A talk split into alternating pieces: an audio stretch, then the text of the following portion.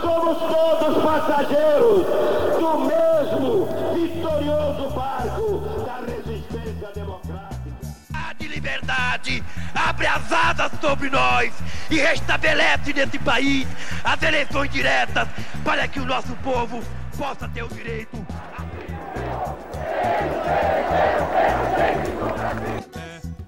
Um grito de liberdade! O documento da liberdade, da dignidade, da democracia, da justiça social do Brasil. Que Deus nos ajude que isto se cumpra. Olá pessoal, aqui é Paulo Ricardo Schier E aqui é Bruno Lorenzetto. E eu sou Heloísa Câmara. E estamos começando Café Democrático, nosso podcast sobre direito constitucional e democracia. O tema de hoje será sobre soberania, um tema que está muito vinculado a essas discussões iniciais da nossa pauta sobre direitos fundamentais, sobre teoria da Constituição, essa parte inicial da Constituição Federal de 1988, e a soberania aparece no contexto do título 1 da Constituição como um fundamento da República. O artigo 1 ele vai anunciar que a República Federativa do Brasil, formada pela união indissolúvel de estados, Distrito Federal e municípios, constitui-se num Estado democrático de direito e tem por fundamentos, e o primeiro fundamento é a soberania. E é um tanto quanto interessante que a soberania apareça em primeiro lugar como fundamento, como um princípio estruturante. Isso chama atenção porque normalmente as pessoas, as pessoas devem imaginar por que não a dignidade humana, por que não a cidadania, o pluralismo, algum outro princípio. E a gente então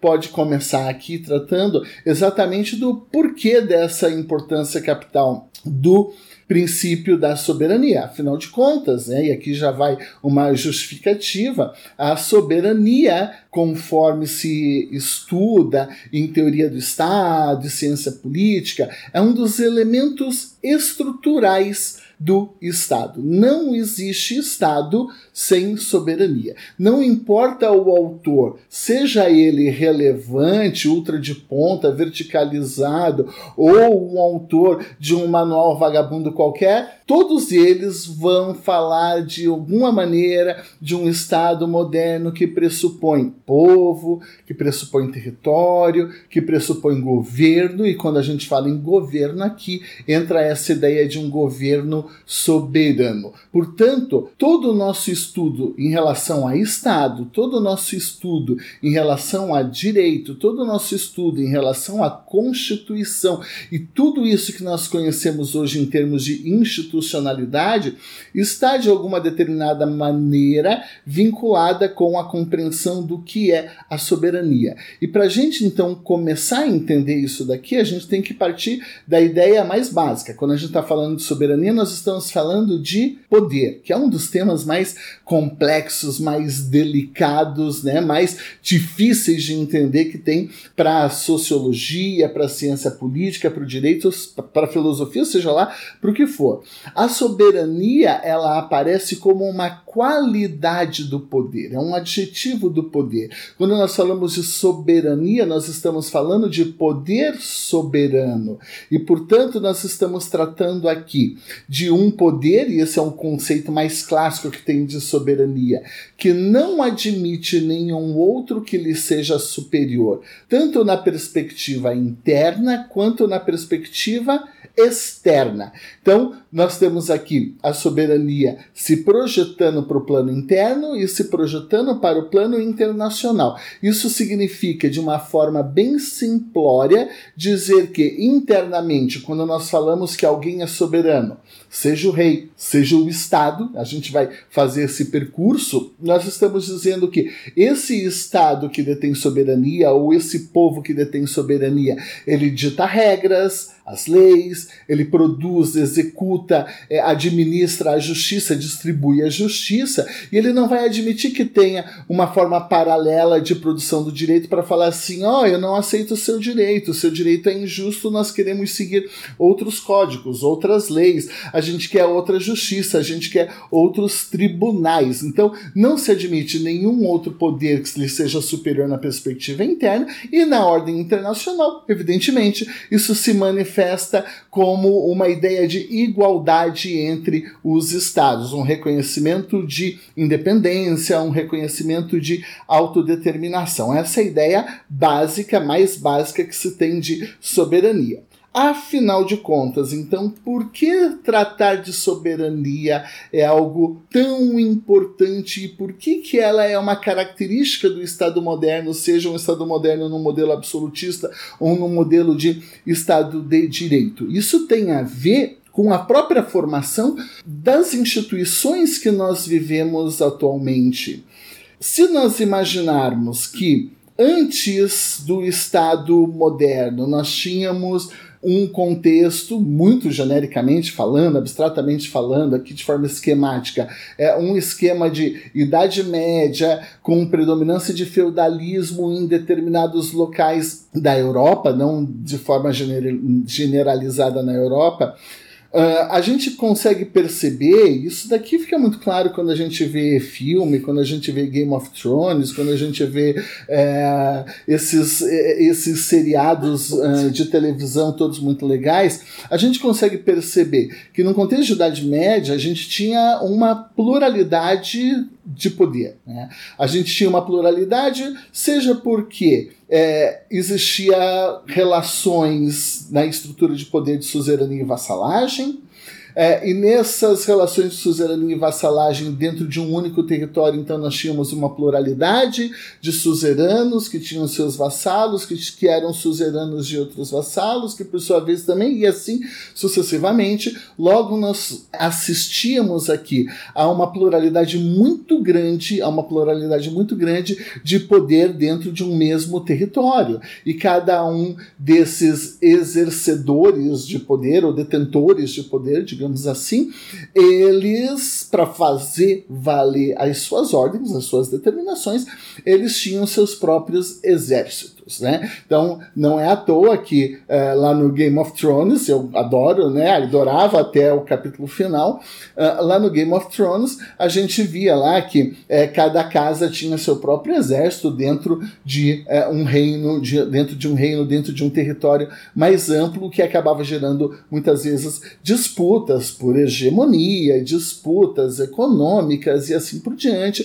Logo, isso é uma expressão da pluralidade, da pluralidade de de poder. Logo, nós tínhamos ali pluralidade de ordens jurídicas, nós tínhamos vários contratos de suzerania e vassalagem, várias pessoas determinando o que era um direito. Ao mesmo tempo, nós tínhamos uma configuração de pluralidade no que diz respeito à distribuição da justiça, né, que é uma, é uma outra característica desse contexto. Não sem razão, a gente pode lembrar aqui que, por conta da pluralidade do direito e não existia um Estado que ditava qual qual era a regra que todo mundo ia seguir, um cidadão comum como nós estava submetido durante a sua vida a inúmeras ordens jurídicas diferentes a depender dos diversos grupos que eventualmente essa pessoa transitava. Então, uma pessoa ela podia ser, se ela fosse é, estudante de direito na Universidade de Coimbra, ele estava submetido às regras produzidas pela Universidade de Coimbra e à justiça da Universidade de Coimbra.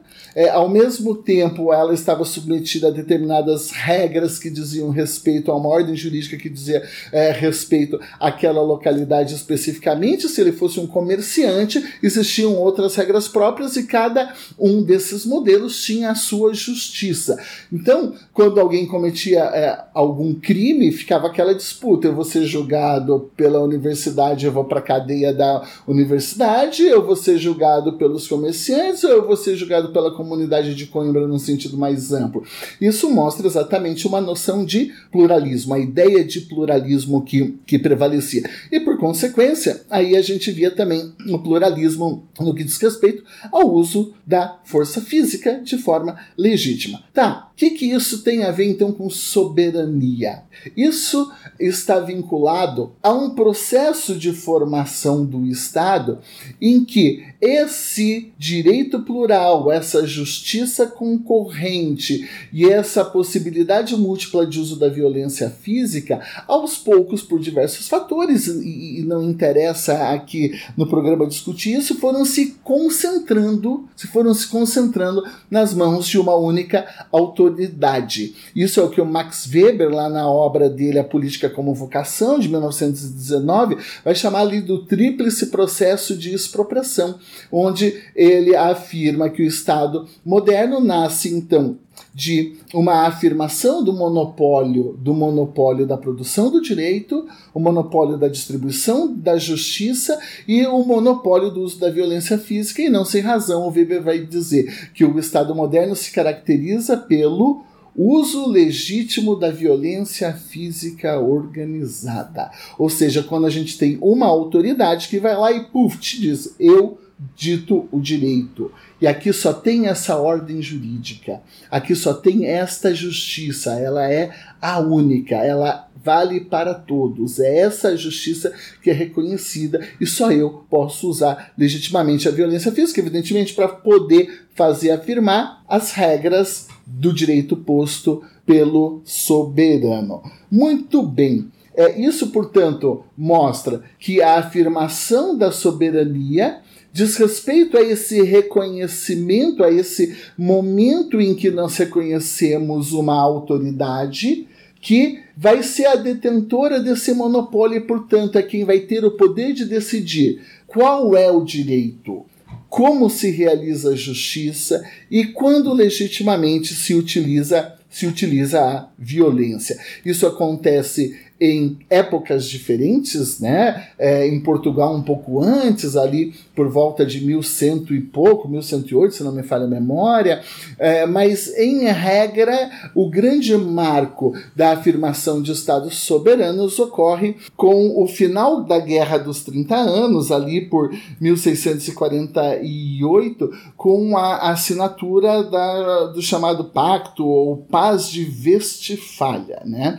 Essa paz de Westfália aqui está inserida dentro de é, um contexto de encerramento de uma grande guerra, de uma grande guerra é, religiosa que num primeiro momento teve repercussão maior entre reinos entre reinos germânicos, mas que aos poucos foi se expandindo. A grande questão, é, não sei se o Bruno quer falar um pouquinho aqui, mas uh, a, a grande questão ali da, da Guerra dos 30 Anos, só para contextualizar, era um momento em que nós tínhamos é, visto, não, como se eu estivesse lá, né? Nós tínhamos visto, nós tínhamos visto a invenção da imprensa ali pelo Gutenberg, né? A partir do momento que uh, ocorre ali a criação, a criação da imprensa, a gente vai ver a popularização de produção e de impressão de Bíblias. Né?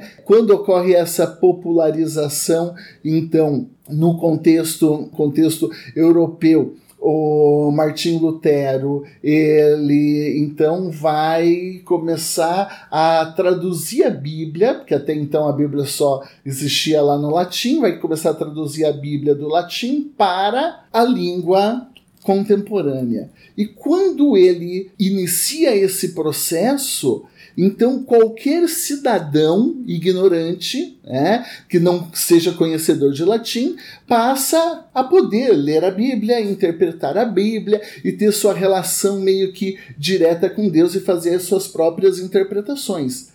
E é aí que então inicia toda a confusão da Guerra dos 30 Anos, que daí a gente vai ver a emergência dos movimentos protestantes, calvinistas, luteranos e outros tantos, né?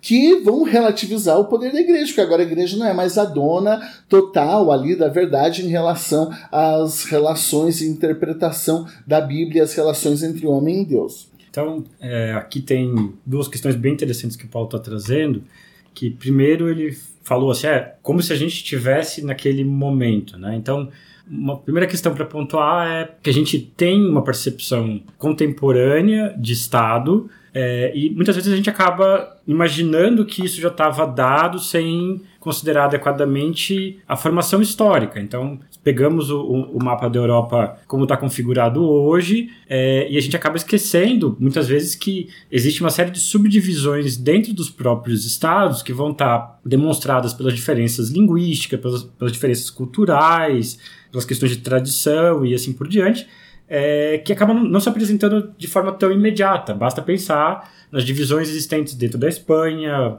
País Basco, a Catalunha e assim por diante, as divisões dentro da própria Alemanha. Então, é, primeiro fazer esse movimento então de é, lembrança da, da, origem desse Estado moderno, lembrar que também isso é, é bem problemático, né? Então, aqui a gente está adotando um marco histórico que ele é um pouco arbitrário, a gente não tem, não tem muito como fugir disso, né? Os marcos históricos acabam sendo é, dessa forma, mas a gente não pode ignorar também que são vários elementos que levam à formação do Estado moderno, a gente está trabalhando com um deles, mas um, um, segundo aspecto que é interessante, e que aí é uma discussão bastante ampla, que são essas mudanças tecnológicas e o impacto é, dessas mudanças dentro da, da cultura. E a imprensa é, é um, um, um artifício muito interessante em relação a isso, porque você passa a popularizar e a conferir um poder para parcela significativa da, da população. Mas voltando para o ponto aqui da, da Westfália, né,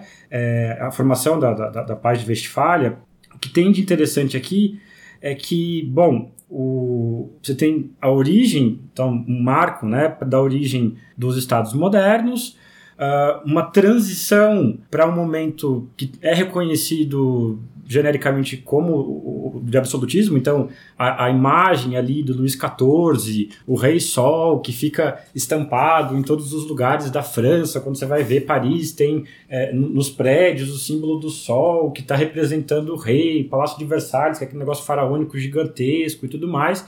É, então, é, e, a, e, o domínio da França perante o resto do mundo, né? O, por que, sua avó sabia falar francês, alguma coisa do tipo, e não falava inglês e tudo mais, porque essas questões culturais também vão se é, influenciando, mas então a queda da, da Espanha, né? Aqui a gente não vai entrar no mérito de explicar toda a guerra dos 30 anos e tudo mais, mas é, esse momento meio que embrionário desse modelo dos, é, do Estado moderno.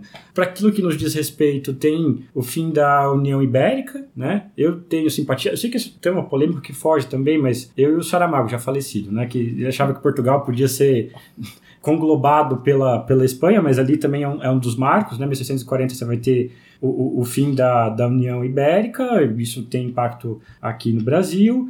Um, também de, de importante a dimensão religiosa, porque até então se tinha uma, uma série de, de guerras e, e derramamento de sangue justamente pela questão protestante que, que o Paulo já pontuou, né? Então, é, calvinismo, luteranismo e assim por diante é, vão levar a, a uma série de, de, de, conflitos, a questão dos huguenotes na, na, na, França e assim por diante.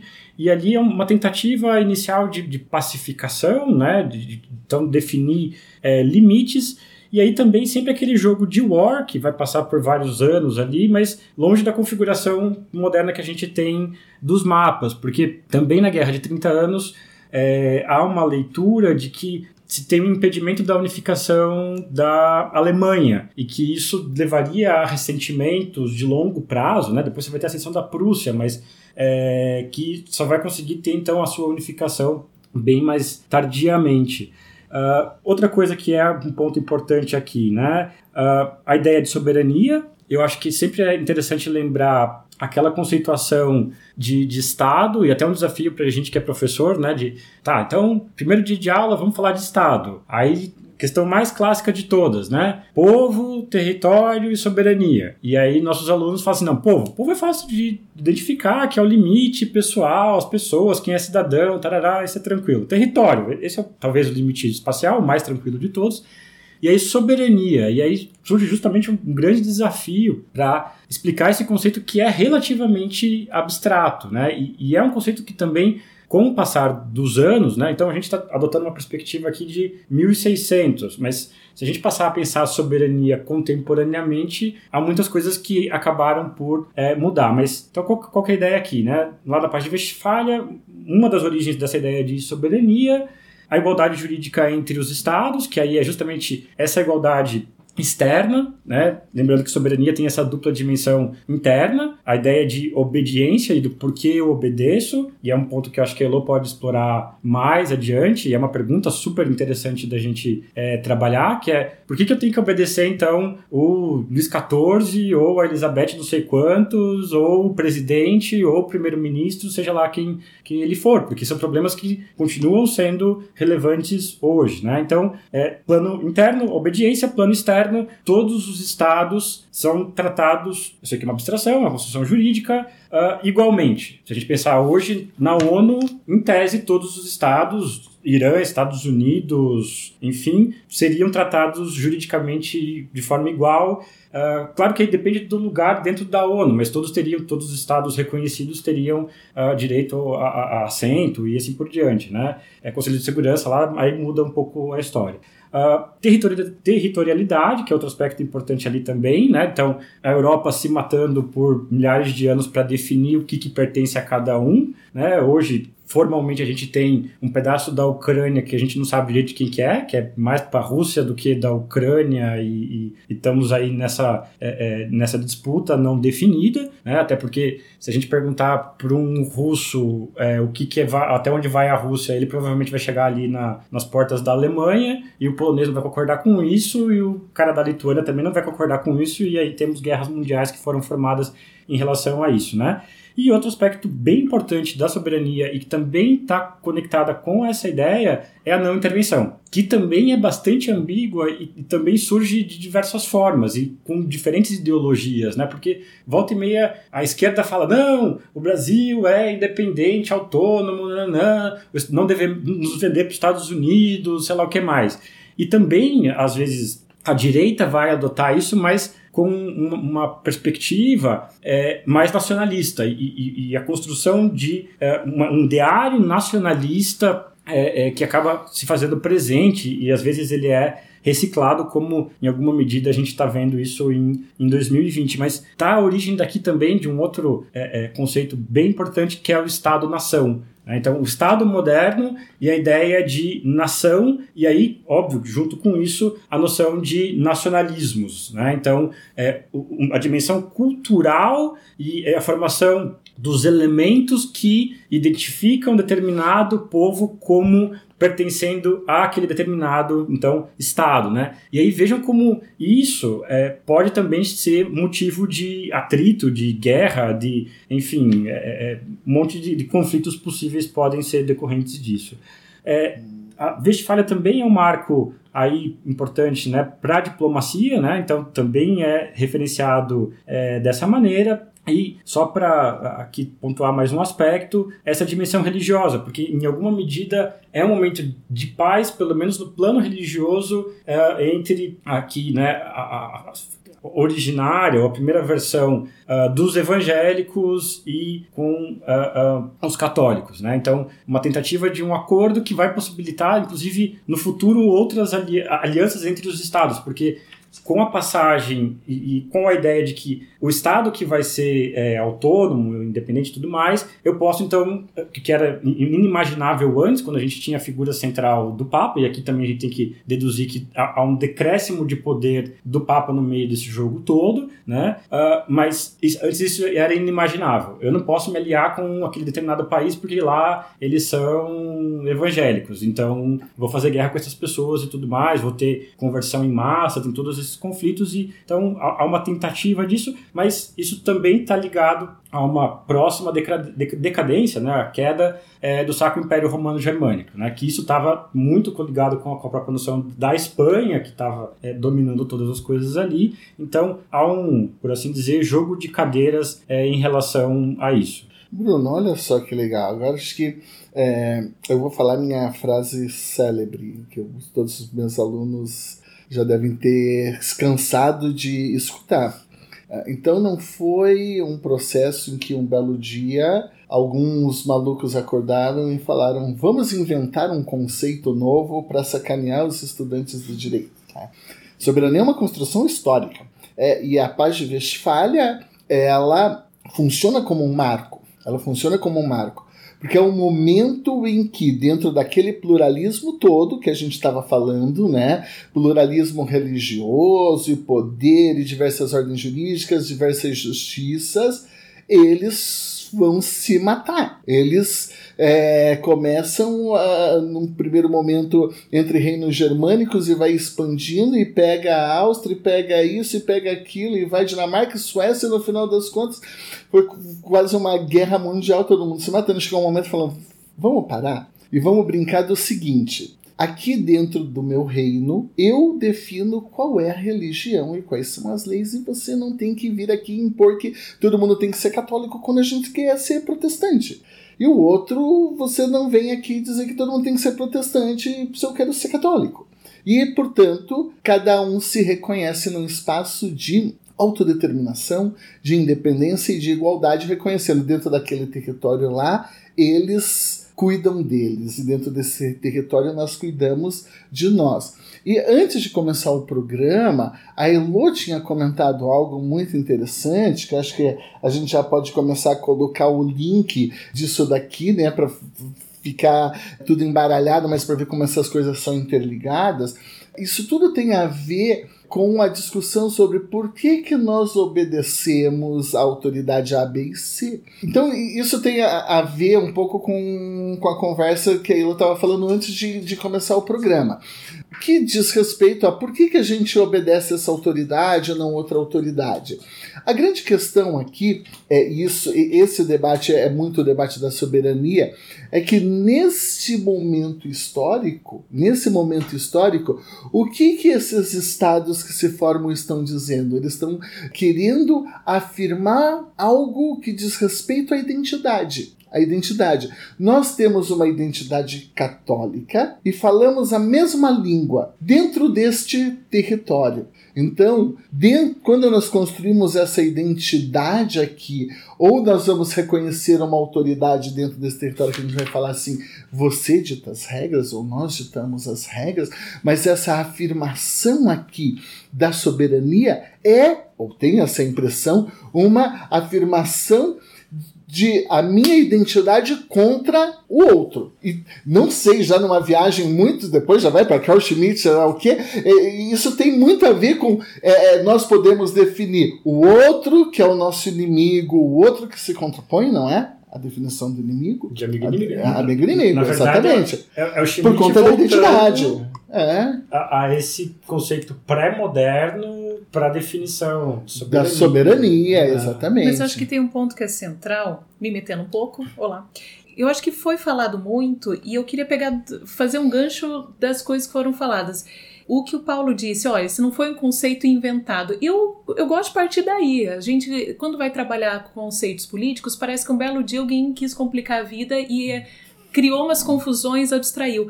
E não é assim que funciona. Os conceitos políticos, especialmente os clássicos, eles vêm de uma demanda histórica. Não é à toa que está falando da Guerra dos 30 anos. Porque há uma necessidade. Que necessidade é essa? Fundamentar o que, que é, em primeiro lugar, o que, que é o Estado? Como que essa figura nova, porque surge no momento histórico preciso, qual que é a diferença entre o Estado e, por exemplo, a igreja, ou a família, ou uma determinada, um outro agrupamento? Porque se na Idade Média um determinado território convivia com várias fontes diferentes de poder e nenhuma está acima da outra, ou seja, uma ideia de convivência mesmo com a mesma importância, quando surge o Estado, ele tem que, de alguma maneira, ser diferente em relação aos demais. Então, até a ideia do público e privado.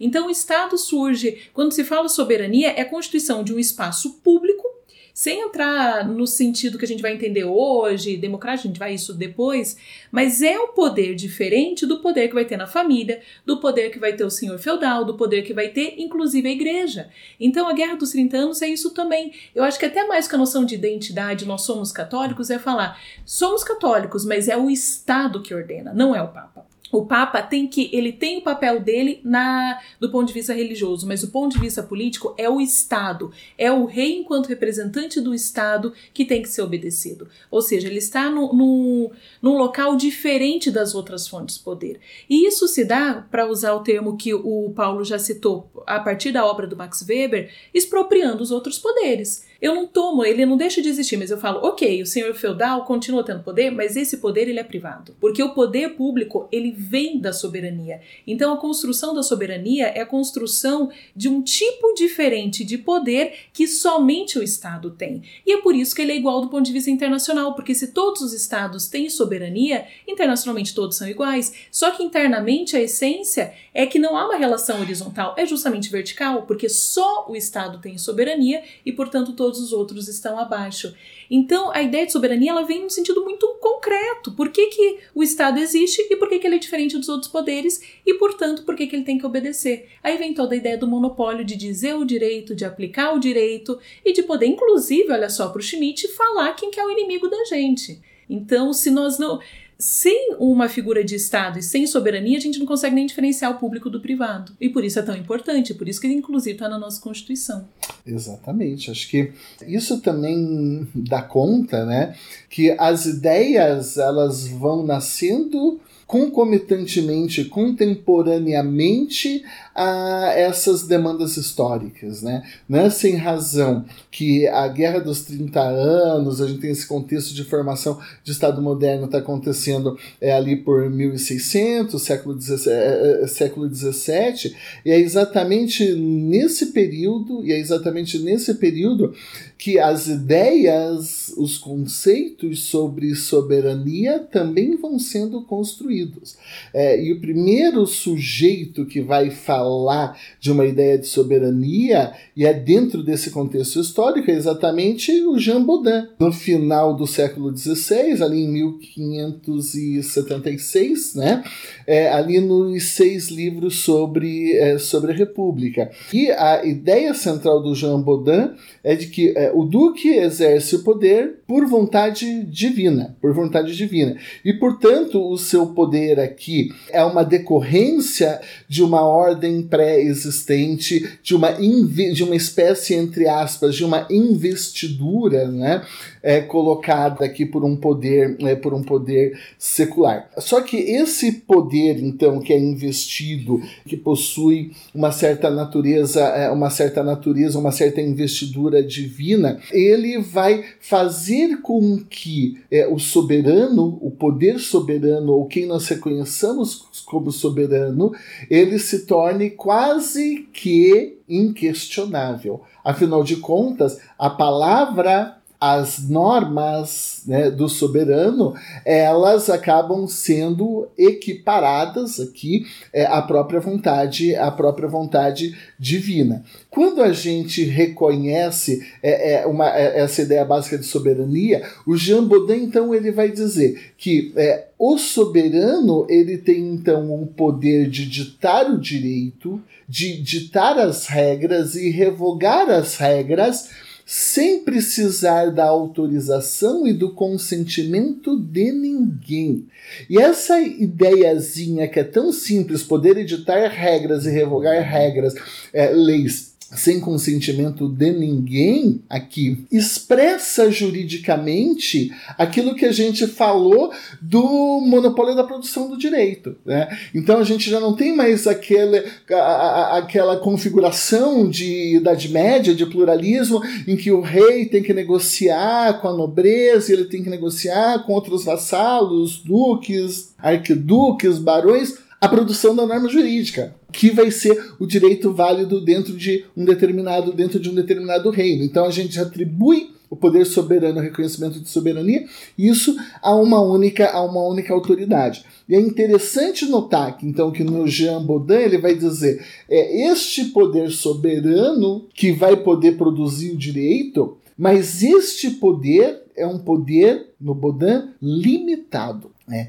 Então, o Baudin ele produz num contexto de absolutismo para legitimar o absolutismo, mas ao mesmo tempo o Baudin ele vai dizer que o soberano ele tem que respeitar um determinado grau de justiça e, portanto, pressupõe uma justiça organizada, o exercício da soberania, vai ter que proteger a família e a propriedade, porque o Jean Baudin ele vai fazer todo um percurso para a construção da ideia de sociedade e de construção da soberania a partir de indivíduo, família e a família enquanto estrutura da sociedade e, portanto, a soberania decorre desse desenvolvimento da família, né, que tem alguém lá para, afinal de contas, ditar e tomar, é, e tomar as decisões. Então, tem que respeitar a família e também tem que respeitar a propriedade.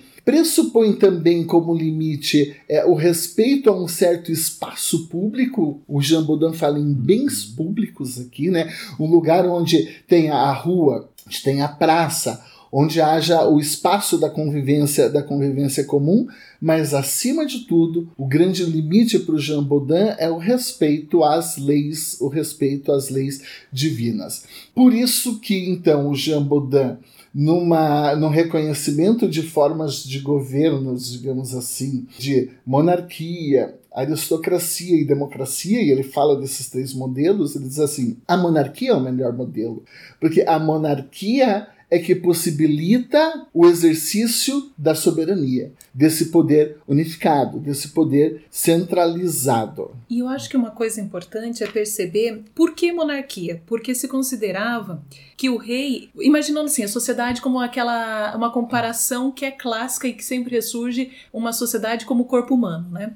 Uhum. O rei seria justamente a cabeça desse corpo, ou seja, se não tiver alguém que toma decisões e protegendo essa sociedade, seria uma situação de incapacidade decisória, seria uma situação que não se conseguiria alcançar o objetivo. Então, e por que o rei? Porque é ele que vem, tem esse poder divino que vai se manifestar nele. Então, se, se por um acaso, numa hipótese hipotética, todos tivessem o mesmo papel, a mesma função, essa sociedade não conseguiria alcançar nada, porque haveria uma incapacidade de chegar a um resultado estabelecido. Então, daí também que a soberania nada mais justo nessa visão do que ficar justamente nessa cabeça da sociedade, ou seja, do rei. Uhum. E veja, é, aqui no Jean Baudin, a soberania é limitada. Assim como, assim como, num contexto de Idade Média, que você tem é, diversos reinos e uma pluralidade de poder, o poder do rei também é limitado por um complexo de relações que ele deve respeitar, porque são relações previamente, previamente estabelecidas. Né? Então a gente é, aqui está numa transição do, é, de ideias, digamos assim, que tem um pé em Idade Média, ia falar ni Idade Média, tem um pé na Idade Média, mas coloca um pé dentro desse processo de formação, dentro desse processo de formação do Estado moderno. É interessante também salientar aqui em Jean Baudin aqui a soberania é do rei. Né? Ele não usa, ele não fala em rei, ele fala é o duque, né? É, mas a soberania é do rei. A soberania ela é corporificada em uma pessoa, por isso para ele também a importância aqui da monarquia. Então ela é, é, ela é corporificada em uma pessoa. A ideia de uma soberania ou da existência de um soberano que não precisa respeitar limite algum, entre aspas, né? Que não está pré-vinculado, pré-comprometido né? com um direito divino, digamos assim. Isso vai ocorrer um pouquinho mais para frente, aí no pensamento do Jacques Bossuet, que vai falar do direito do direito divino dos reis, que inclusive vai colocar os reis acima da própria, acima da própria igreja e, portanto, opa, igreja, nem você serve como limite para o poder soberano do Estado e a produção do direito do Estado. Isso vem lá para frente, é num contexto de Luís XIV e assim por diante. Mas só para pontuar aqui, é, o Baudin então tá lá em 1500, é, é, tá na origem Isso, daquilo... 1500 para 1600, o impacto, da, né? Da transição, daquilo que vai vir depois na, na Guerra de 30 Anos e assim por diante. E, e, eu fiquei pensando aqui que talvez a gente não chame de, de, guerra mundial, porque na época não existiam os meios tecnológicos para você fazer uma guerra em todos os lugares do mundo. Imagina uma, uma caravela para fazer uma guerra no Japão, não sei lá onde, ia demorar muito tempo, não dava para fazer guerra é, mundial, não tinha tanto alcance como no caso da Primeira Grande Guerra. Mas é, é interessante observar em relação ao Baudin ainda, que nesse aspecto que o Paulo estava falando da família, e vinculando isso com o que a Elô estava tratando da questão da, da obediência, né? É, ó, desenvolvimento da república está é, tá relacionado com as relações de mando e obediência. Então, re representando essas imagens, né? O comando do marido sobre a esposa, dos pais sobre os filhos e do senhor sobre os escravos. Então, ele olha a realidade dele, as relações familiares, eu já tenho alguém que manda na casa e considerando isso, eu vou estender em relação ao, ao Estado esse tipo de relação. E aí, uma curiosidade. Uma espécie é... de projeção da família, o Estado. Isso. Né? Uma... Exatamente. E aí, assim, uma curiosidade que vem a calhar aqui, que é no sentido do, daquilo que desvia dessa estrutura, que Baudin, é, junto com Hobbes também, né, é, eles eram a favor da queima das bruxas. Então, Baudin é classificado como demonólogo, né, que é uma categoria específica que você tinha junto com teólogo, jurista e assim por diante, mas quem dentro da igreja viesse a estudar é, questões de, de, de bruxaria, demônio e assim por diante, tinha essa classificação. Ele vem a ser perseguido, e aqui tem uma parte freudiana, né? O cara que é perseguido, ele, tipo, desvia a atenção, fala assim, não, não, não, queimem as bruxas, não sei o quê, mas ele tem um lado aí meio herético, qualquer coisa do tipo, e se a gente for parar para pensar, simplificando um pouco as coisas, mas a bruxa é justamente aquela figura que não se encaixa dentro do plano familiar. Né? Então, é, em boas medidas, ali o, o bode expiatório né, para diversos tipos de, de problemas e assim por diante mas enfim, tem diversas leituras possíveis quanto, quanto a isso, mas também é um aspecto em comum em relação a outro nome que também é importante é, para tratar de soberania, que é Hobbes. A gente já falou um pouco de Hobbes em, em outros programas, né? mas é, essa é uma curiosidade que eu considero interessante e, e, também uma outra nota de rodapé que pode ser feita. Lá na Guerra de 30 Anos tem um, um príncipe do inverno, né? Que o Paulo estava falando de, de, Game of Thrones. Winter's Coming. Tem, tem um, que, mas aí a, a questão é Frederico V, é que ele dura só o inverno. Então precisava do rei que durasse um pouquinho mais do que isso, né? Mas pra gente ver como essas questões aí de Disney, indústria cultural, escambau, elas muitas vezes bebem. Game of Thrones é escrachado isso, né?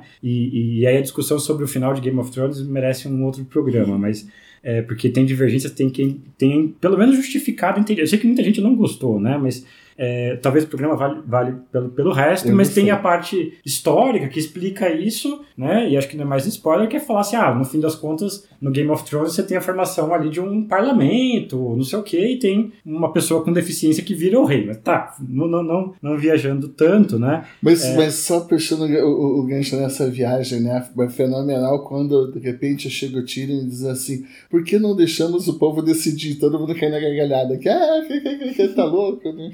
E aí, aí, é mais um exemplo de como a gente está inserido dentro do momento histórico e pensa as coisas, né? Quando eu estava falando do mapa da Europa que a gente tem na cabeça, é, aquilo dali não era sempre assim, e como a gente tem esse conceito de soberania pertencente ao povo e a lembrança escrachada ali no Game of Thrones, é bem engraçada a cena, de que não, não era isso, né? Então, na verdade, o que era natural, né, que o, o justnaturalismo como um limite, né? E, e demora muito tempo para derrubar o justnaturalismo, né? Apesar que tem um povo perdido ainda hoje que defende os troços assim, mas é, que, que o limite ao poder do rei estava em coisas que são meio que auto-evidentes, né? Então, não, isso aqui está ferindo regra divina, esse é um limite vai ser dado até aqui. E aí depois só que vem essa dimensão solar de Luís XIV, Cambal, para superar, inclusive, essa, essa barreira, né? E aqui os, a gente tem que prestar as honras para os medievalistas, para os historiadores e toda essa galera, para tentar desmistificar, né? Essa, a gente já falou isso também em outros programas, a noção de idade das trevas. Não, tem pluralismo, são outras organizações, são outras formas de relação, de poder. É uma sociedade estamental, também não dá para ficar é, ignorando problemas que existiam na época,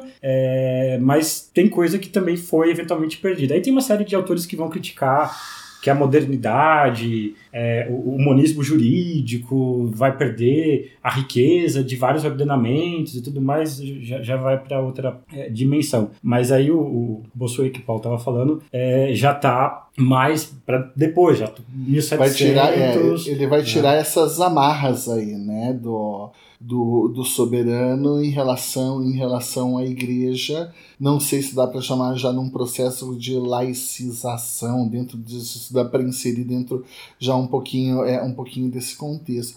Mas é legal aqui reconhecer que é, no Bossuet é, a gente tem ainda uma identificação do soberano em uma pessoa. É. Não, e aqui também, ó, veja lá, o governo vai ser formado dentro dessa dimensão sagrada. Qualquer rebelião contra o governo é criminosa, e além disso, o soberano deve governar seus súditos como um pai, à imagem de Deus, e a gente não precisa entrar aqui toda a, a, dimensão de, de Pai, Santíssima Trindade e tudo mais, que se justifica, que se organiza dessa forma, né, sem se deixar afetar pelo poder. Se é que isso é possível, né, mas a, a justificação dele lá na política tirada das Sagradas Escrituras, isso é 1679, vai se explicar dessa forma. Então, de novo, tem, tem essa parte que ela estava comentando do, do, do, corpo, né, e isso se repete em diferentes lugares, explicar organização política dentro dessa perspectiva organicista e os lugares que as pessoas ocupam dentro do corpo e tudo mais. É, mas aqui dentro da relação familiar, isso é um ponto possível né, de, de identidade entre Baudin e Bossuet. Acho que a gente pode dar mais um passinho aqui na brincadeira, né? Ah, essa conversa da soberania, ela vai passar por uma, pelo menos perspectiva teórica, por uma certa transformação só com Rousseau, né? porque vai ser o Rousseau ali às vésperas da Revolução Francesa, talvez um dos primeiros a afirmar que esse poder soberano ele não é do rei, ele não está personificado numa pessoa, mas esse poder soberano aqui, ele está vinculado à noção de uma vontade geral, a uma ideia de vontade geral. E quando o Rousseau, então, ele faz isso, ele já está fincando o pé não mais é, é, é, dentro de um discurso de Estado moderno, mas num discurso de Estado contemporâneo, né? de Estado contemporâneo, em que a gente vai transportar a soberania do rei para a vontade geral, porque daí quando a gente vai falar em vontade geral, a gente chega no parlamento. Se fosse pensar aqui é, em termos de qual que é o fundamento da soberania, nós poderíamos dizer que é, lá, tanto em Baudin quanto em Bossuet, nós obedecemos o rei, que é o soberano, por conta de uma ordem divina. Há uma investidura externa, digamos assim. Agora nós falamos, por que, que nós. É, quem que é o soberano? O soberano é o parlamento. Por quê? Porque somos nós. Mas eu acho que tem uma questão há uma inversão central, então quando ele vai falar da vontade geral, que não é a vontade, de, não é simplesmente a, a soma, das vontades individuais. É, aí essa ideia de soberania popular, então nisso há uma inversão, mas eu acho que tem uma coisa que não se rompe com o Rousseau, que é o fato de pensar na soberania ainda nos moldes de uma soberania absoluta. Porque veja, se a gente compara com os federalistas que vão vir depois, eles estão pensando no poder limitado. Eles estão pensando como que nós dividimos o poder para o Estado se estruturar em nome de uma liberdade e o risco do Estado ele se sobrepor ao indivíduo. Para o Rousseau, não. Primeiro que não há esse risco, porque se eu sigo a vontade geral, naturalmente eu sou livre. Mas ele ainda está nos moldes de um, de um sentido de soberania absoluta, com um fundamento diferente, com, uma, com um exercício diferente, mas ainda na ideia do absoluto.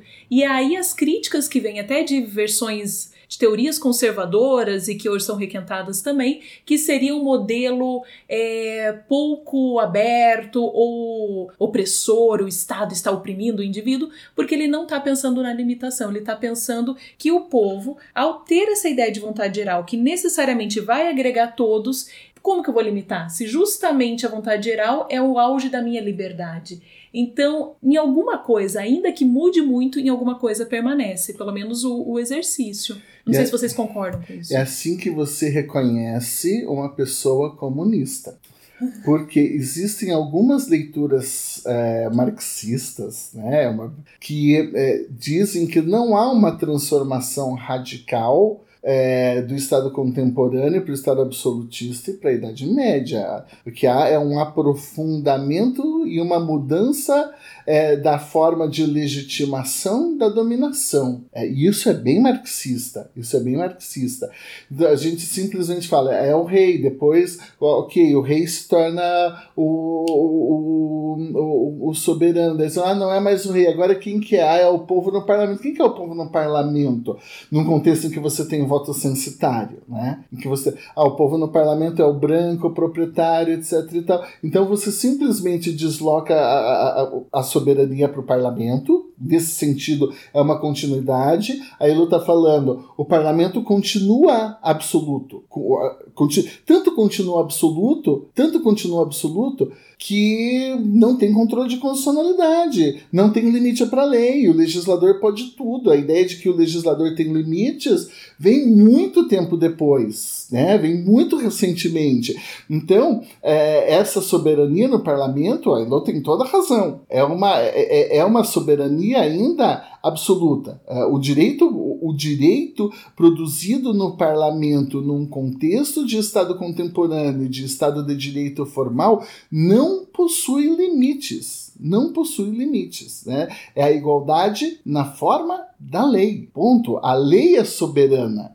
Não sem razão, autores clássicos ali do século XIX, ali no contexto novecentista, é, eles vão dizer aqui que simplesmente é, é, nós tivemos é, uma troca do império do rei para o império da lei. A frase é bonita, a frase é de efeito, mas é exatamente isso que acontece, né? Mas por que, que a gente vai obedecer? Por que, que a gente vai obedecer agora esse parlamento? Porque esse parlamento representa a vontade geral. E a maldade é tão grande. Aí, se eu discordar da, do conteúdo da lei, ah, mas não é a vontade geral, não é a simples soma das vontades individuais. Não é a simples soma das vontades individuais.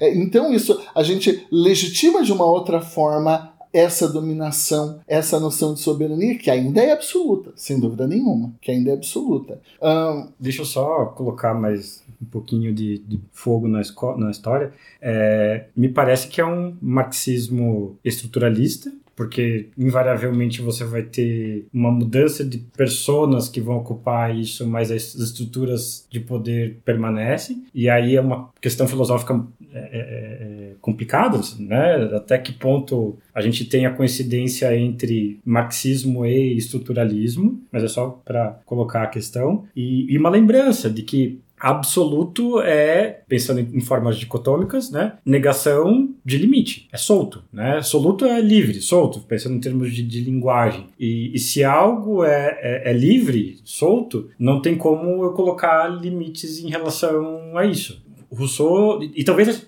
sim, é, é só talvez com, com Locke mesmo que a gente vá poder falar, não, então aqui eu passo a ter um indivíduo, é, aqui eu consigo enxergar um, uma origem de direitos fundamentais e tal, porque tudo isso vai se colocar hoje no formato de tensões, né? A gente pensar o Estado... Só para esclarecer esse discurso que eu fiz aqui, é, brincando com a Elod, que é, é uma...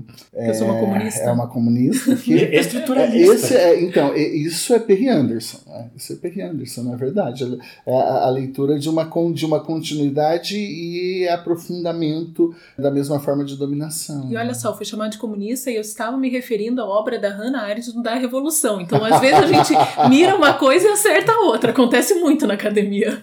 Yeah, né? Bom, aí a crítica, da, tem que gravar outro programa para falar da crítica da Arendt ao marxismo e o limite de se falar da, só do labor, do trabalho, esquecer da, da política, aí já é uma outra treta. Muito bem. Tá, a gente fez um percurso histórico, a gente fez algum percurso em termos de ideias sobre soberania.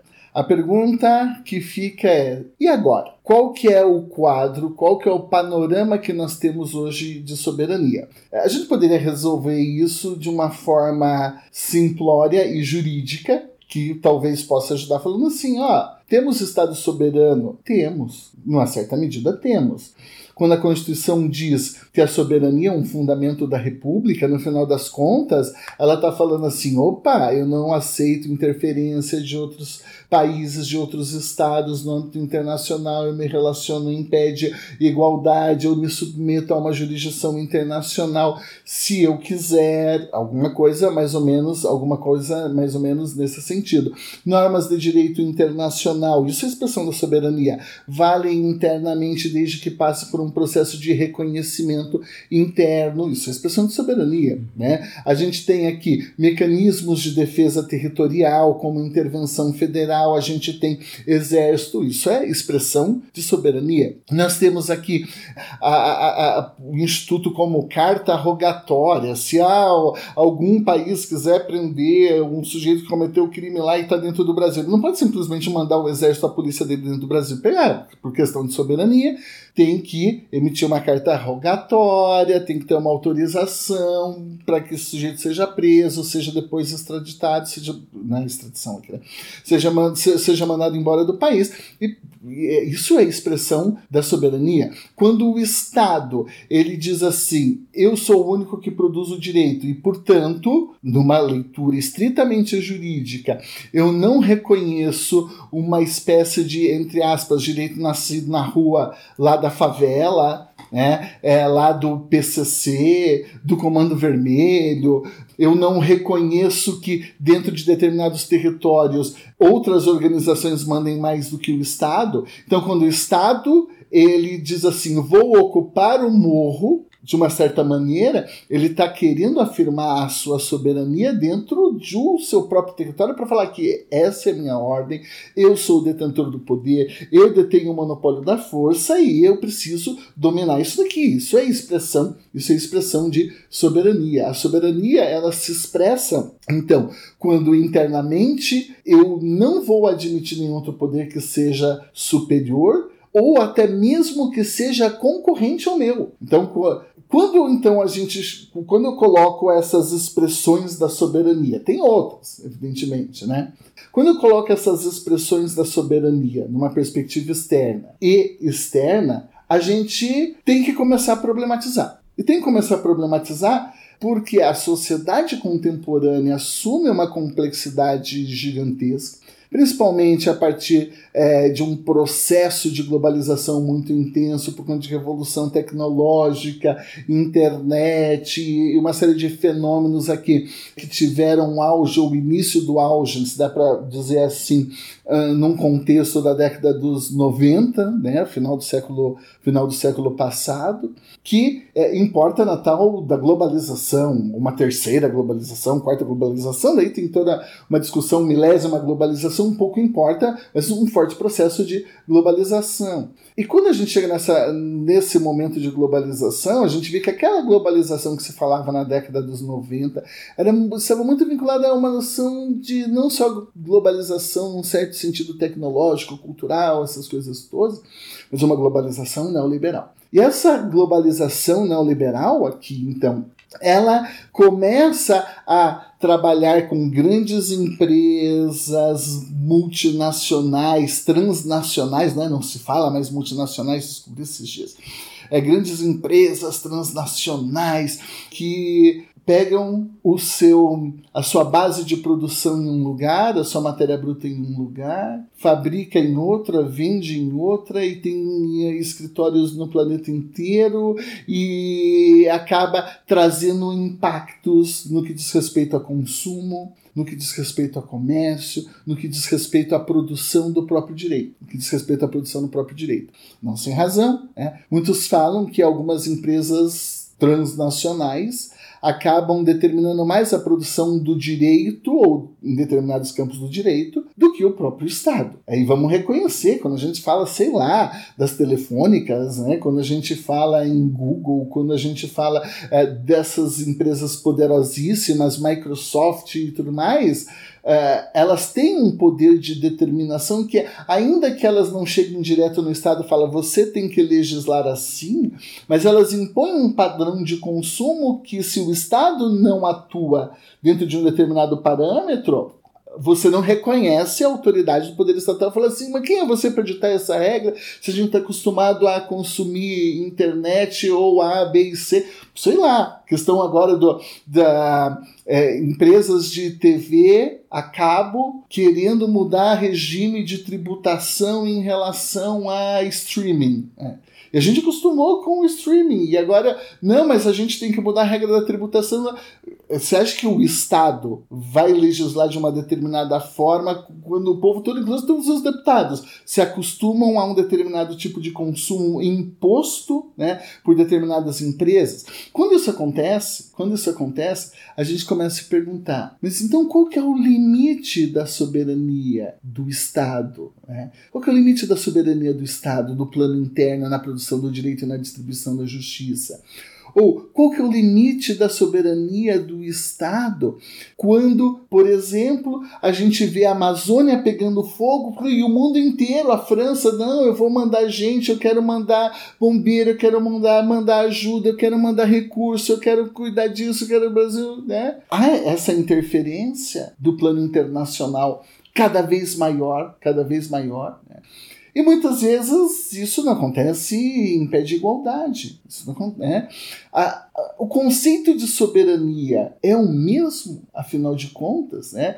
Ou é, existe aquele conceito tradicional de soberania, então, é o que dita, é o Estado que dita o poder, a partir de um determinado momento histórico a gente despersonaliza e coloca isso no Estado, então o Estado produz o poder, mas esse conceito de soberania que ele aceita um algo paralelo ou um conceito retrabalhado de soberania. Como, o que vocês acham disso daí? Como é que a soberania está hoje? Eu acho que, bom, é um tema extremamente complexo, mas me parece que a gente tem que dar um, um passo atrás. E, e, que passo é esse? Quando nós pensamos Estado de Direito e direitos fundamentais, naturalmente se coloca um limite à soberania. Porque, vamos pegar um sentido bem senso comum: soberania, poder absoluto do Estado. Sei que é muito mais complexo do que isso, tanto que a gente falou até agora sobre, sobre isso. Mas quando eu penso Estado de Direito, e aí puxando o gancho que o Bruno tinha falado antes, Locke, um dos, um dos primeiros autores que começa a pensar o indivíduo e direitos naturais, e direitos naturais é fundament são fundamentais na teoria dele porque colocam um limite ao Estado. Trazendo para uma outra linguagem, quando eu falo de direitos fundamentais direitos humanos, eu coloco um limite ao Estado. Bom, o Estado não pode me prender se eu não cometi nenhum crime, porque afinal de contas eu tenho o direito de só ser presa se eu for acusada de algo. Ninguém pode me prender simplesmente por não gostar de mim. Eu não posso ser morta, no Brasil não aceita a pena de morte. Então a ideia e a prática de direitos fundamentais acaba colocando um limite. Você pode falar, bom, mas então não existe mais soberania? Existe, mas não tem como pensar em soberania num Estado de direito nos moldes daquele direito absoluto. Naturalmente haverá limites e esses limites são o indivíduo. Então, alguns dos exemplos que você citava, eu ficava pensando, eu posso traduzir essa questão até onde pode o Estado e, a, e até onde ele tem que respeitar o indivíduo em termos de soberania. Quando ele estabelece, vamos pensar o seguinte, criou um imposto. Ué, o Estado pode criar. Não, mas espera aí, não tem direitos do, dos contribuintes, que é a criação ela tem que seguir alguns parâmetros, por exemplo, o princípio da anterioridade, por exemplo, que o fato gerador não, não seja o mesmo. Então, é a contemporaneidade, ela já traz essa ideia que é que em alguns momentos é um conflito muito direto entre o poder e o direito que justamente limita esse poder. Então, isso não é novo. A gente vai ter aí pelo menos dois séculos. O que é mais atual e que você falou é um novo modelo de globalização, porque daí os limites não vêm só do, da proteção aos direitos do indivíduo e de coletividades também, mas vem também de outros estados, vem também de instituições supranacionais. Vamos pensar Mercosul, vamos pensar a União Europeia como exemplo mais bem acabado disso, e vem também da, das empresas que estão em vários países e do ponto de vista muito concreto, você pode falar, ah, mas ela não criou uma lei, mas regulamentos acabam por motivos práticos e econômicos impondo determinadas obrigações aos estados. E aí a existência de arbitragem internacional e que muitas vezes o estado, por respeitar sua própria lei, ele é condenado a pagar algo porque ele não respeitou um contrato com uma determinada empresa. Tem vários casos envolvendo Shell e o governo do Equador, é um caso típico disso. Então, o que é soberania hoje? Ela existe? Sim, ela existe, porque o Estado continua tendo papel para além das, dos outros atores, sejam locais ou internacionais. Então, todo mundo fala que o Estado está morto, está morrendo. Bom, o Estado existe. Se existe Estado, existe soberania. Só que isso não quer dizer que a soberania hoje, século XXI, vai ser a mesma do século XVI.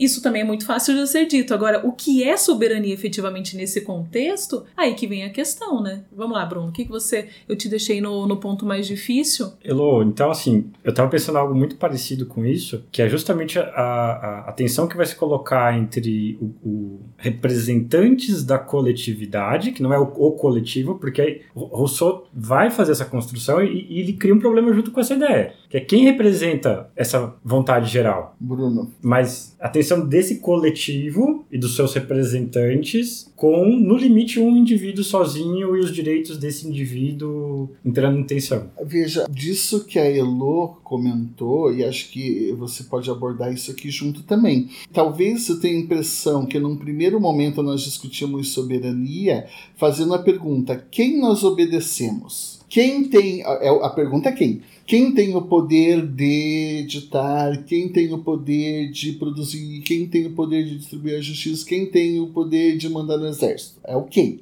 É o rei, é o parlamento, sei lá, é o povo, soberania popular, né? Alguns vão falar, não, é a Constituição, soberania da Constituição, às vezes a gente é, ouve essa expressão também. Agora, a discussão da soberania não é mais só quem nós obedecemos, é quem nós obedecemos, e daí vincula a questão dos limites e por que nós obedecemos. Qual que é o fundamento? Da... É complexo, né? Isso daí é ter filosofia com teoria do direito aqui, já escapa do condicional, mas é quem nós obedecemos agora, por que nós obedecemos? Qual o fundamento da obediência, né? Que é o que a gente estava conversando do fundamento metafísico da autoridade. Uhum. Também dando passos atrás, né? Lembrando daquela fórmula que é super famosa, da Arendt, Agamben e tal, autoritas in senato, potestas in populo. Então, isso já estava dado, né? O poder vem do povo, e aí tem todas as implicações em relação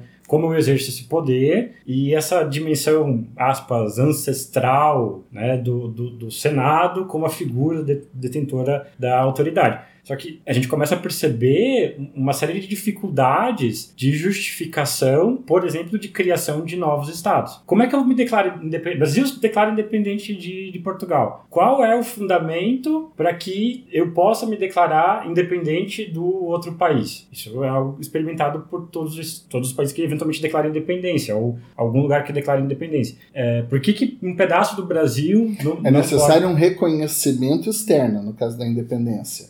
Não é só eu me afirmo soberano, eu me afirmo soberano, mas daí vamos imaginar, o, o, outro estado tem que olhar para você e falar: é, você já é grandinho e já pode se mandar em você mesmo. Então. Eu reconheço você. Agora, só a autoafirmação da soberania, a autoimputação, digamos assim, não, não é suficiente. Que, mas que anteriormente, se a gente para pensar, bastava a relação entre Deus, o soberano da vez que eventualmente tivesse, e essa relação já estava justificada. E, e, aí a gente tem dogma, que dogma é um baita instrumento que ajuda porque você não questiona mais Deus. Aqui a gente epistemologicamente pode sempre perguntar de onde que veio o que veio e que criou das coisas. Esse é o problema da, filosofia que não, não vai discutir hoje, mas ali eu, eu tenho um teto para justificar a autoridade. É metafísica a justificação, é divina. O poder, eu sou representante de Deus na Terra, então beleza, vocês têm que me obedecer porque eu sou representante de Deus na Terra. Com o avanço da modernidade, com a laicização, que foi outro tema que apareceu também aqui pra gente discutir, separação entre Estado e Igreja e tudo mais, não é que é, é proibido de falar isso, né? O atual presidente do país, ele se justifica em partes metafisicamente. E tem os loucos que, que, que seguem nessa onda discursiva, inclusive, por mais antigo que isso seja, mas é que não, não deveria mais ser o fundamento da autoridade você ser o escolhido, né? Aí também voltamos um pouco para Hollywood, né? Temos as pessoas escolhidas, indicadas pelo poder divino. A guardiania. E, e assim por diante. Né? Se a gente pegar o discurso do Trump, ele, além de ser a terra escolhida, né, uma nova, porque tem toda essa pira dos americanos de serem o lugar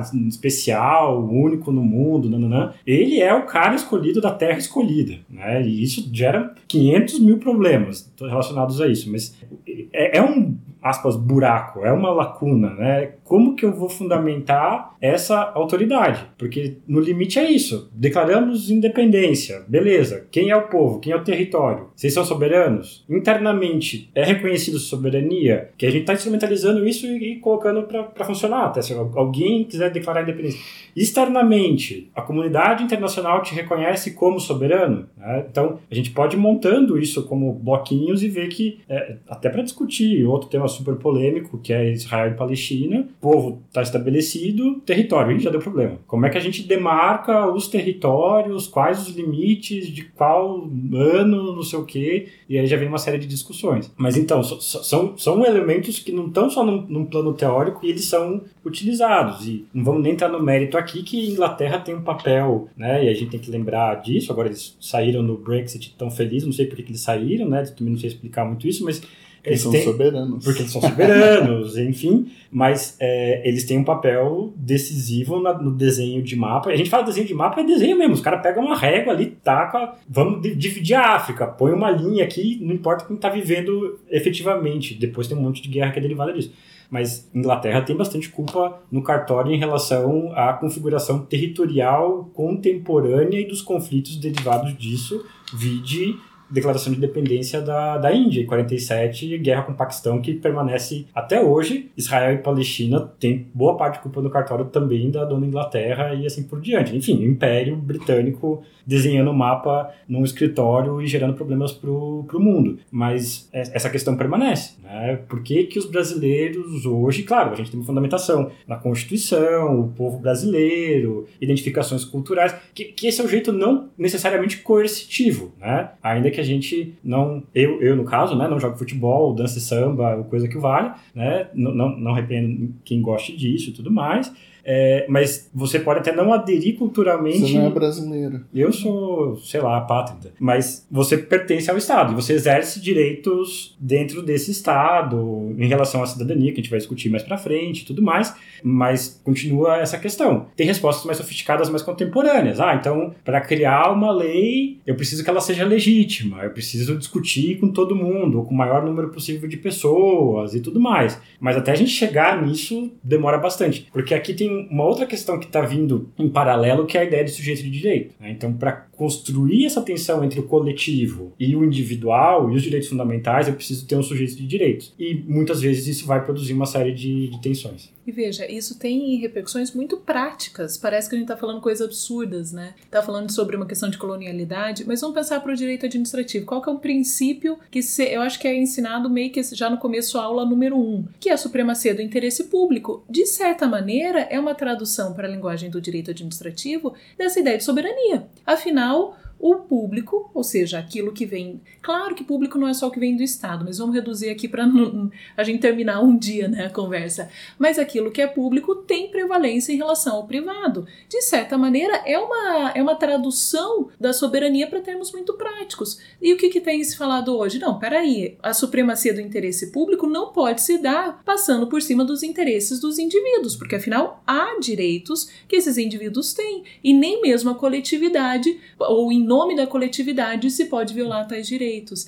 E a gente volta à questão que a soberania, ainda que seja um poder de mando e ainda que traga uma legitimidade para a obediência, ela não é absoluta, porque sendo absoluta significa dizer que a gente está num estado absoluto, o que é incompatível com o momento histórico, é incompatível com democracia, é incompatível com uma proteção dos indivíduos. Então, e a que, mas a questão continua. O que é soberania, portanto? Se ela não é absoluta naqueles termos estabelecidos pelo Jean Baudin, o que é soberania hoje? Porque ela existe. Para declarar guerra tem que ter uma declaração formal do Estado. Mas o que, como se manifesta? Aí a Elo chegou então na, na no, nos passos finais da caminhada da soberania.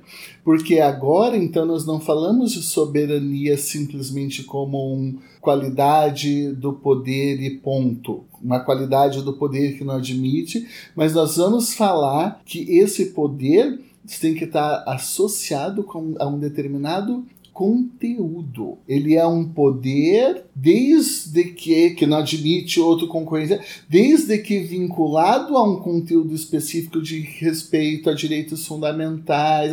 Eu não tenho soberania para falar que agora, então o povo me escolheu e eu vou implantar ditadura no Brasil E eu vou à intervenção militar alienígena e o povo me escolheu, então eu sou a expressão da soberania popular para acabar com os direitos trabalhistas, eu sou a expressão da soberania popular para acabar com a educação, com a pesquisa, com a saúde, com isso, aquilo que afinal de contas a soberania popular, pô. Por isso que a gente falou lá no princípio democrático e no Estado de Direito quando a gente fala em democracia e soberania popular, nós dizemos que a soberania popular tem limites. Ela não pode tudo. Ela tem que respeitar pressupostos deliberativos e conteúdos. Então, a partir do momento que a gente fala é essa democracia, é uma democracia vinculada a conteúdos, automaticamente nós projetamos isso para a soberania e falamos é essa soberania. Não é uma soberania simplesmente que funda uma autoridade. Não é algo meramente uma simples definição de competência quem pode decidir, mas também a soberania diz respeito ao o que pode ser decidido. Eu acho que esse é o caminho para a gente imaginar hoje. Eu não posso, porque afinal de contas, tanto no plano interno eu não posso isso porque eu vou ter limites, né? Mas inclusive no plano internacional. Porque se eu falar assim, aqui a gente vai fundar agora no Brasil, sei lá, um regime de apartheid, o que, que vai acontecer? Eu posso ter uma intervenção humanitária da ONU, alguma coisa nesse sentido, né? É, eu posso sofrer sanções internacionais. Então, tanto no plano interno quanto no plano externo, a soberania hoje ela deixa de ser apenas um elemento formal, mas também ela é um elemento substancial. Falando besteira? Eu acho que aqui tem um ponto de, de encontro com algo que eu tinha falado lá atrás e, e, e, e a própria ideia de globalização, porque a noção de globalização, ela geralmente é categorizada com um conjunto de, de processos tecnológicos. A gente estava falando lá no, no, começo sobre a imprensa, né? então Gutenberg, como isso vai é, revolucionar as relações sociais. E a globalização, em alguma medida, também tem esse aspecto. Né? Então, é, e aí tem um ponto interessante em relação a isso, é que assim, a própria noção de Estado de Direito, rule of law, se torna um conceito que se espera de todos os estados. Então, entra aqui um pouco a questão, que também é complicada, que é, bom, todo mundo agora deveria, né, com o fim da União Soviética, queda do Muro de Berlim, fim da história, enfim, todo mundo caminharia, que esse foi um conceito já criticado né, por, por, por, todo mundo que formulou ele, inclusive, mas é, porque ele não se provou na realidade, mas todo mundo deveria caminhar para o capitalismo, para a democracia, para o fim dos regimes autoritários e assim por diante. Tinha um pouco de é, é do momento, da, da, da então assim, estavam celebrando o fim da União Soviética, mas a gente acaba percebendo que tem uma tentativa de globalizar, se é possível falar isso, a própria noção da estrutura desse Estado que a gente está discutindo e os valores desse Estado, ao ponto da gente poder falar assim, não, aqui é, então eu tenho uh, uma democracia adequada, aqui eu tenho um regime que não é déspota e tudo mais, mas aonde que isso vai é, falhar em alguma medida? Que a gente vai observar em termos práticos que eu posso demandar isso, por exemplo, da Venezuela, que é inclusive um país todo complicado, tem um ditador e tem um outro que falou da noite por dia assim, ah, eu sou o presidente de vocês e tal, e, e não deu muito boa.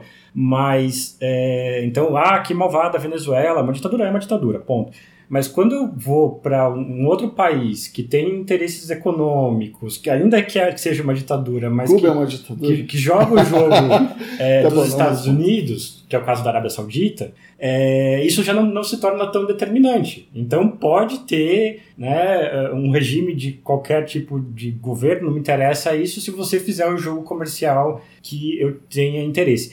Esse é um primeiro aspecto da globalização. Então, globalização se define, dentre outras coisas, por é, avanço tecnológico, questão de, de comunicação, internet, aumento do comércio. Aqui tem um ponto de disputa que eu acho meio equivocado. Assim, não, já existia globalização desde as grandes navegações. Não é o que a gente está falando. Tem um pouco de perda de sentido se a gente não observar adequadamente. Então, traçamos, vamos traçar esse corte de que globalização a gente está falando de final do, do século é, é, passado e, e, acaba sendo nesse sentido. Mas é, o que é interessante perceber, e aí eu só vou fazer algumas sugestões é, de perspectivas, porque são várias que vão discutir isso. Uh, primeiro do Antônio Negri, que vai falar lá no Império, que é quase um clássico sobre isso, justamente dessas dessas mudanças então de organização então eu tenho empresas que passam a ter mais poder do que alguns estados nessa concepção clássica de estado que a gente estava é, falando. Então você tem aqui um conjunto de redes assimétricas ou relações de poder é, que se dão pela via cultural e econômica do que pelo uso coercitivo da força.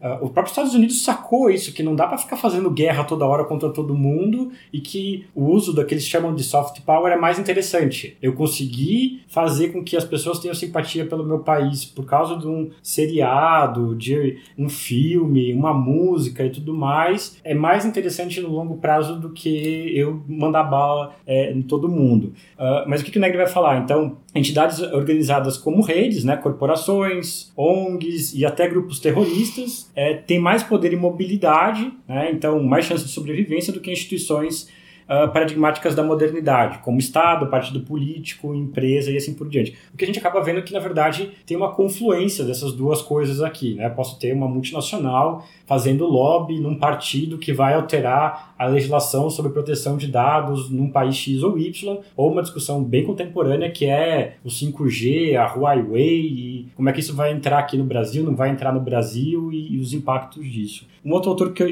e esse eu acho bem interessante, que ele vem nessa questão mais cultural, que é o Stuart Hall, né? O que ele vai falar basicamente é justamente a descentralização dos sistemas de referência no plano cultural e aí uma fusão de culturas, porque hoje em dia a gente tem gente no Brasil dançando K-pop, é, hit internacional da. É, é, é, como é que chama lá no do Super Bowl? A, as latinas né, dançando, Shakira fazendo fenômeno internacional de música e tudo mais. Então teria isso.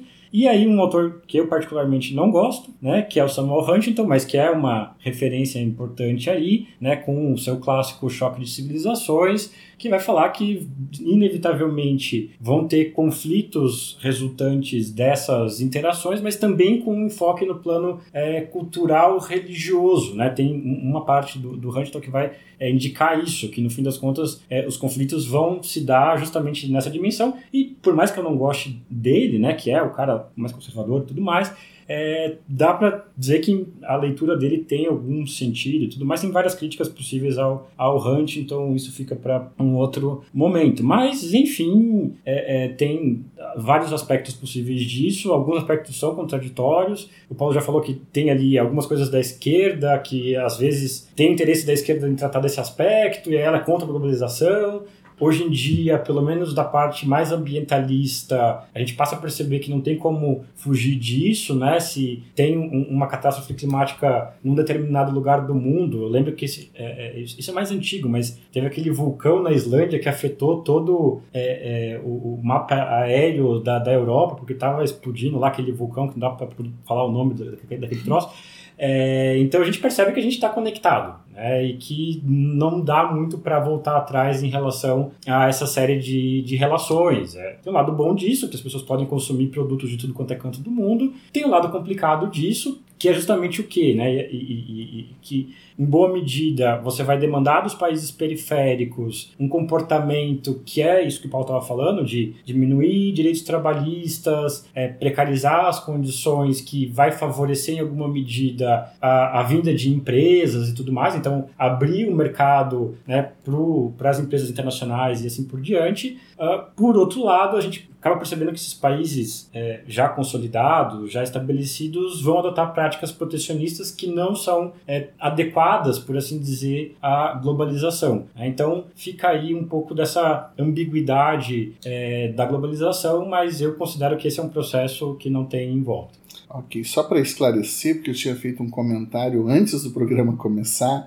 aqui nas nossas preliminares, enquanto ainda estava passando o café, é, que não diz respeito exatamente ao que é a soberania, mas à apropriação cultural é, e ao uso cultural da soberania. É, e esse uso cultural da soberania está um pouco é, vinculado, digamos assim, a certos fenômenos que nós vemos às vezes a, num determinado momento histórico ali da emergência dessa, dessa globalização, a esquerda fazendo uso do discurso da soberania para defesa, para proteção de direitos sociais contra uma globalização neoliberal que pretendia rever os direitos em todos os planetas para facilitar a entrada, a entrada de empresas. Né? E hoje nós vemos é, uma apropriação cultural do termo soberania por parte da direita, né? isso é muito evidente hoje, contra o tal do globalismo, uh, para tentativa de afirmar um certo nacionalismo, portanto, uma concepção é, um pouco romântica de soberania é, que se vincula à ideia de identidades nacionais e alguma coisa e alguma coisa nesse sentido, que é exatamente algo que é contraditório, né? O discurso da soberania sendo utilizado para fins diferentes por modelos teóricos né, também diferentes, por perspectivas teóricas diferentes, e, e isso é algo, é, é, algo que, é, que me chama atenção. Mas fazendo minhas considerações finais, né, antes da Elo, então, eu diria o seguinte, né? acho que a gente tem soberania efetivamente, porque tem Estado. Né? É, mas a soberania ela não é a soberania de 400, de 500 anos. Né?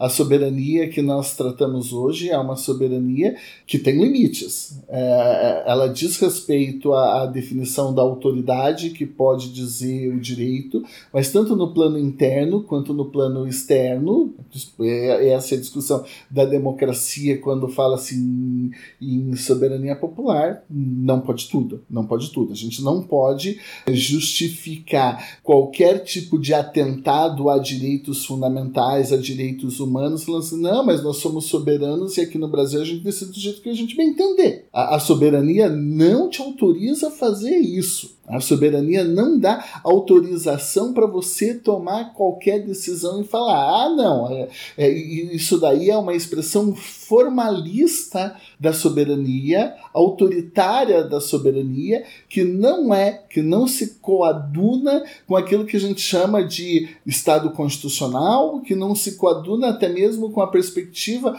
hoje que nós temos do direito internacional. Então é uma noção de soberania lá do absolutismo. E isso ficou lá para trás. Né? Então, a, a, minha, a minha conclusão aqui é que a soberania persiste, evidentemente, mas a gente tem que entender de forma contextualizada hoje que ela assumiu sentidos diferentes. Elô, o que, que você acha aí? Eu me senti representada nisso, porque eu ia falar justamente pegando um pouco, fazendo uma certa mistura entre o que você e o que o Bruno falou, que muitas vezes o tema soberania ele é utilizado porque fica mais bonito do que falar decisões autoritárias, embora decisões em alguns momentos sejam claramente autoritárias. Quando eu falo, ou quando um governante fala que não vai cumprir determinações de direitos humanos porque ele está protegendo soberania, ele não está protegendo soberania. Porque para entender soberania hoje, necessariamente a gente tem que levar em consideração o caráter democrático. E o caráter democrático implica em pensar em direitos, não tem como desvincular, e pensar em direitos, inclusive de minorias. Então, quando o governo fala em âmbito global que direitos de mulheres, LGBT não serão respeitados, ou fala isso não tão claramente, mas é esse o sentido, não há uma proteção de soberania. O que se tem uma visão autoritária, uma visão religiosa, uma visão retrógrada, mas não é uma visão de soberania. Porque se fosse, pensaria simplesmente no interesse e no fortalecimento de uma visão democrática. Então, eu acho que acho não. Quando nós temos conceitos complexos, como imagino que isso deve ter ficado claro nessa conversa de hoje, e é utilizado de maneira muito simplista, tem que acender uma luz vermelha. Será que há uma utilização de boa fé ou é um termo que está sendo utilizado para descrever um outro conteúdo? Falar que não vai cumprir uma determinação de uma corte internacional, que o Brasil se comprometeu a cumprir as determinações, mas não vai cumprir porque é uma proteção de soberania? Não, isso não é soberania. Isso é uma visão autoritária. Então, existe soberania? Não tenho dúvidas. Tem que ser ressignificada? Tampouco tenho dúvidas. Mas acho que mais que isso, nesse momento de retrocesso democrático, nós temos que entender o alcance. Para falar Estado, você não está falando em meu nome, você está falando contra mim. Portanto, não é compatível com uma visão atual, constitucional, enfim, democrática de soberania. Eu acho que seria esse o último ponto. Então, mesmo a globalização que nos fez repensar muito para seguir Boaventura de Souza Santos, não acaba com a soberania, só implica isso mesmo. A gente tem que repensar e repensar de uma maneira progressista, de uma maneira que seja mais protetiva e não de uma maneira autoritária. Temos um podcast? Abemos. Abemos um podcast. Abemos podcast. Muito bem, gente. Então vamos ficando por aqui no programa de hoje.